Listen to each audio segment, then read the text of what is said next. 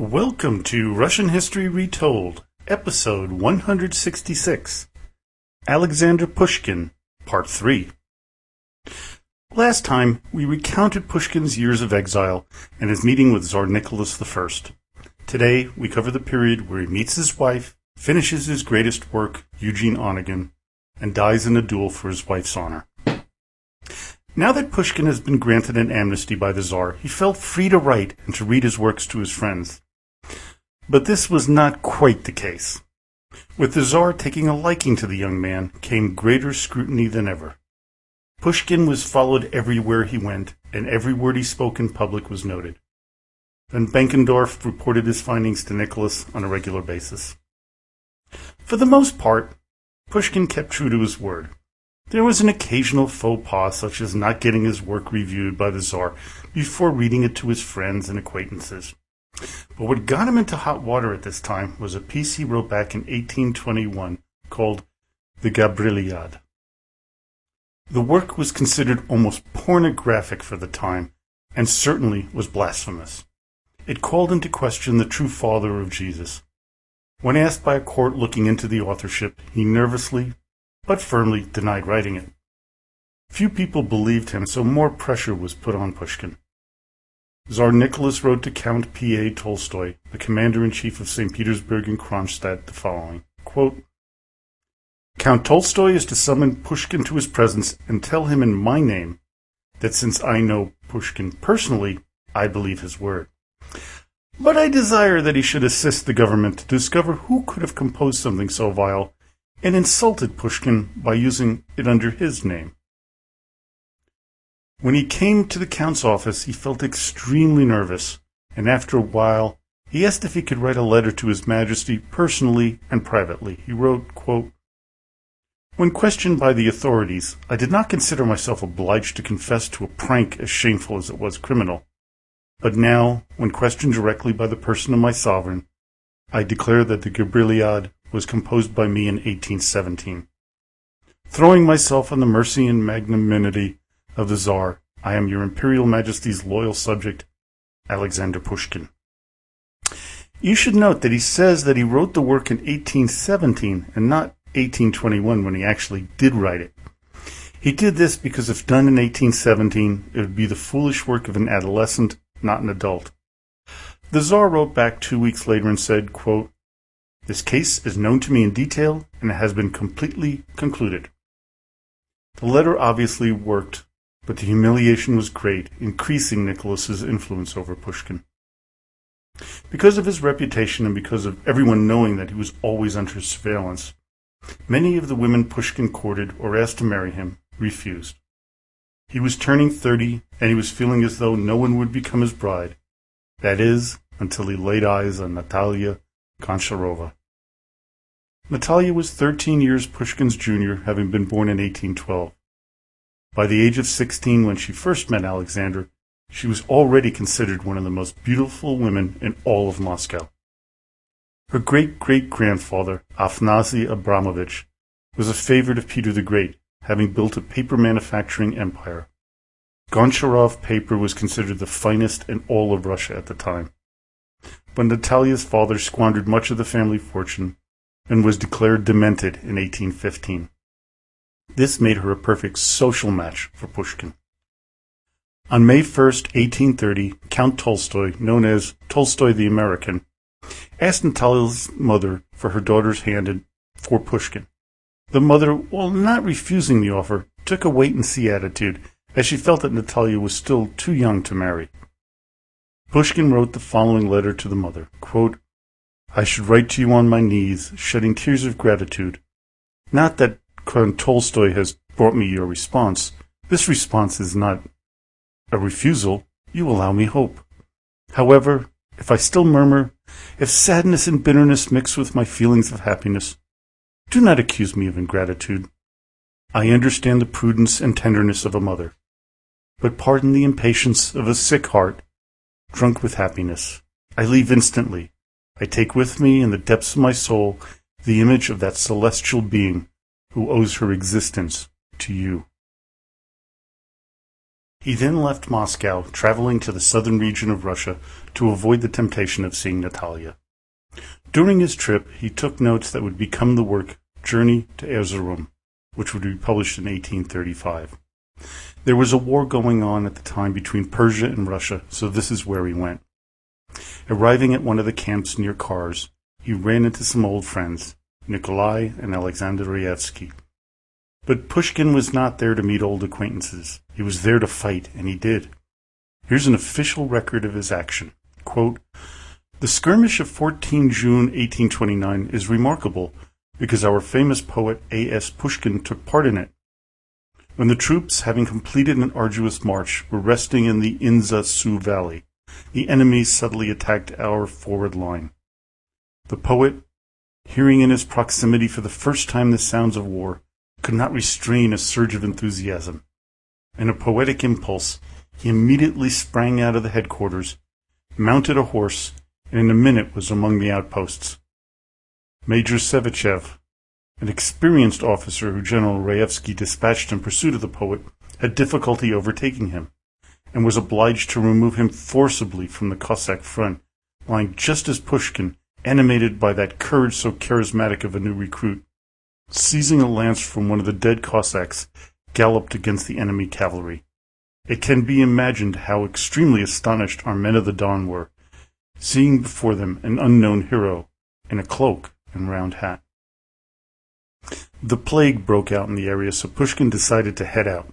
He met a group of gamblers, and within five days he was flat broke. But this was the least of his troubles because Tsar Nicholas found out that the poet had traveled to Erzurum, and he was furious. The emperor dictated the following to von Benkendorf quote, Pushkin is to be asked who gave him permission to go to Erzurum. Firstly, it is beyond the frontier, and secondly, he has forgotten that he must inform me in advance of everything that he does, at least as far as traveling is concerned. This means that the next time he will be assigned a residence.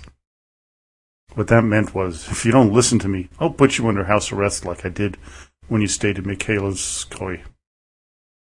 The word got out about his trip to the front, and many were expecting Pushkin to write about it, but the work Journey to Erzurum was not published for many years. What he did print was the seventh chapter of Eugene Onegin. His critics jumped on him. One, Bulgarin's Northern Bee, which did not particularly like Alexander, wrote this quote, And so our hope has vanished. We thought the author of Ruslan and Lyudmila had hastened to the Caucasus to slake his thirst with new impressions and in sweet verses to transmit to posterity the great exploits of the modern Russian heroes. We thought that the great events in the East, astonishing the world and winning for Russia the respect of all civilized nations, would awaken the genius of our poets, but we were mistaken.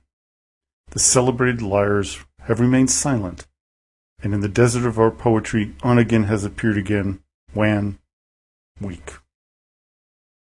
Pushkin made his way back to Moscow and headed straight to the Goncharovs, and he got there very early in the morning. But Natalia refused to see him without her mother, who was still asleep when Alexander got there. We're now in 1829, and the Russians just successfully defeated Turkey in the Russo-Turkish War of 1828 to 29. This war and the Russo-Persian War of 1827 to 28 were the two that would help trigger the upcoming Crimean War. St. Peter's, though, St. Petersburg, though, was in a celebratory mood. Pushkin, for his part, went to all the soirees, and in January of 1830 he went to one given by the French ambassador. The Tsar was not pleased as he wrote to Benckendorf, quote, Apropos of that ball, you ought to tell Pushkin that it is improper for him alone to be in civilian dress when we are all in uniform, and that he should at least get himself a court uniform. Henceforth, in similar circumstances, let him do this. Later that week, on January 7th, 1930, Pushkin wrote to Benckendorf asking, quote, While I am still neither married nor attached to the service, I would wish to travel either to France or to Italy. However, if this is not granted, I would request the favor of visiting China with the mission that is to travel there. The reply, which came ten days later, said, quote, His Majesty the Emperor has not deemed you to acquiesce in your request to travel, believing that this would excessively derange your pecuniary affairs, and at the same time distract you from your occupations. Your desire to accompany our mission to China cannot be put into effect either, since all the members have already been designated and cannot be changed without informing the court at Peking. Pushkin now realized fully that the Tsar had no intention of ever letting the poet leave the country. He never asked to travel outside Russia again. Over the next few months, Pushkin got into a literary battle with one Faddei Bulgarin, the editor of the Northern Bee. Alexander was editing a competing magazine known as the Literary Gazette. Pushkin's Boris Godunov had just been allowed to be released after some minor changes, but so was Bulgarin's Dmitri the Impostor, about the same time period, the time of troubles. Bulgarin was a known spy for the Third Department under Benkendorf, and it was thought that he was given an advance copy of Pushkin's work because there were so many similarities. There was a kind of pissing match between the two of them, which went public, which really annoyed the Tsar. And he was really siding with Pushkin on this one, but Benkendorf used his influence to avoid his agent from getting censored. The battle between the two became quite personal, with each throwing out insults at each other. The Tsar became annoyed and pretty much suggested that the two knock it off before he got involved in the melee. Around that time, a woman entered into Pushkin's life that he had met nine years prior, Karolina Sobanska. Alexander was now of the opinion that his chances with, Natalia were getting slimmer by the day, so he became enchanted with Karolina. As Binyon puts it in his biography of Pushkin, quote, Sobanska, four years older than he, was a voluptuous, experienced woman, dazzlingly charming, cosmopolitan, well read, with an insider's knowledge of politics and a fine brain. Compared to her, the 18 year old Natalia, though slim and virginally beautiful, was a provincial simpleton with little knowledge of literature and less of the world. Pushkin's friend Vyazemsky had written to Alexander, though, that he had heard that things were looking up for a marriage between the poet and Natalia. Pushkin hurried back to Moscow, but in the back of his head he was wondering which woman was the right one for him, Sobanska, who would allow the poet to remain a bachelor, or Natalia, who would change his life to that of a married man.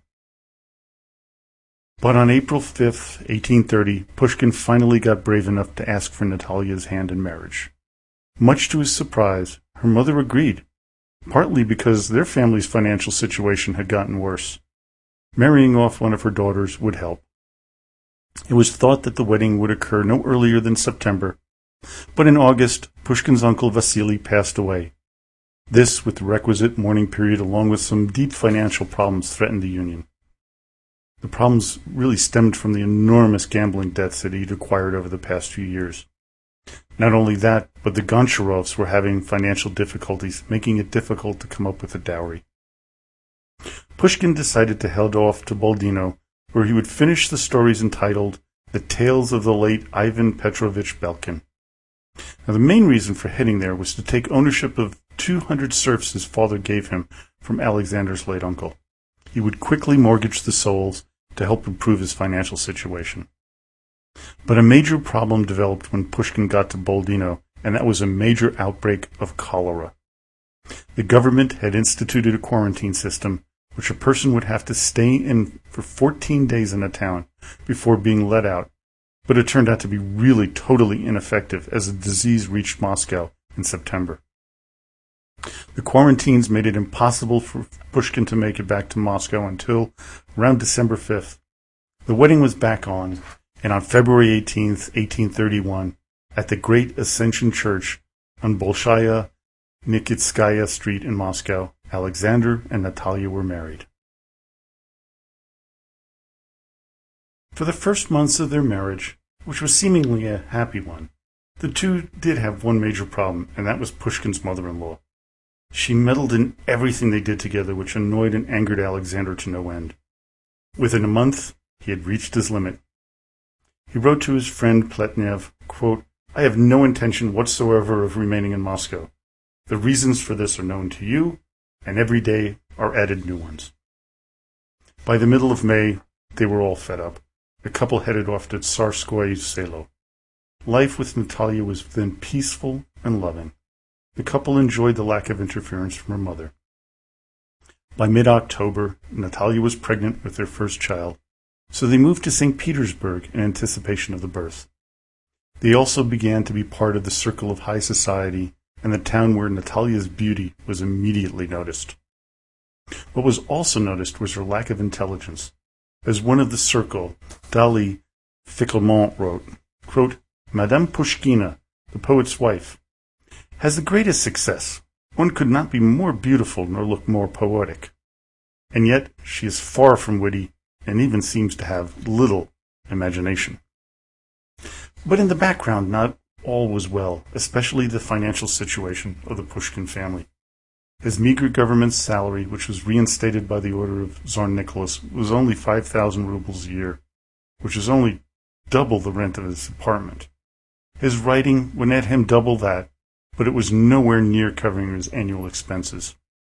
According to Binyon, when Pushkin died in 1837, his estate was over 100,000 rubles in debt. In 1834, his work, The Tales of Belkin, was finally published, a work that he had written when he was in Boldino. While it was successfully financially successful financially, it was only bought in about half of what Pushkin had expected. On May 19, 1832, a daughter named Maria was born to the couple. She was considered to be the model for Tolstoy's Anna Karenina. But tragedy was to strike Natalia's family soon thereafter with the death of her grandfather, Afanasy. They thought that they would get a large inheritance, but alas, this was not to be. They were promised 100,000 rubles, but in the end only received about 8,000. Pushkin was forced by his financial woes to head to Moscow on business. During this time, we see problems creeping into the relationship between Alexander and Natalia. In his letters to her, he constantly harps on her flirtations with other men. The other problem was how she was handling the household. She was firing servants left and right, as well as creating total chaos with her orders to others. This also caused more financial woes for the family. Despite all the trouble, Pushkin continued to write.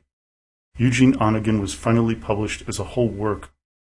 On January 7, 1833, Alexander was elected a member of the Russian Academy, a very high honor. Pushkin was also doing a lot of research during this period, which was to become the captain's daughter. Another child was born during this period, Alexander, on July 7, 1833. He also wrote one of his most enduring narrative poems, the Bronze Horseman, after the statue of Peter the Great in St. Petersburg. Unfortunately, the Tsar was not all too pleased with the work and made countless notes of things he wanted changed. Pushkin didn't have it in him to do that, so it lingered unpublished until after his death. Another couple of masterpieces were produced at the same time The Queen of Spades and the Pugachev Rebellion. Add to that some short works The Fisherman and the Fish, Seven Valiant Knights, The Dead Princess, and Angelo. It was one of the most prolific periods of writing in Pushkin's life. But again, things were not all peaches and cream in his life. His wife was now one of the most wanted people in high society. Even Tsar Nicholas wanted to have her at all the posh soirees and balls. With this popularity came even more financial hardships, as the cost of all her dresses was staggering. Pushkin had to ask for a 20,000 ruble advance from the government to help pay his debt off. Nicholas approved, as he knew that this would deepen his teeth into the very soul of the poet. Pushkin went from admiring the Tsar to loathing him, as we see in his diary. He could not publish anything or let anyone know how he felt, so he kept it to himself. But he had to busy himself with more writing to keep his mind off the situation.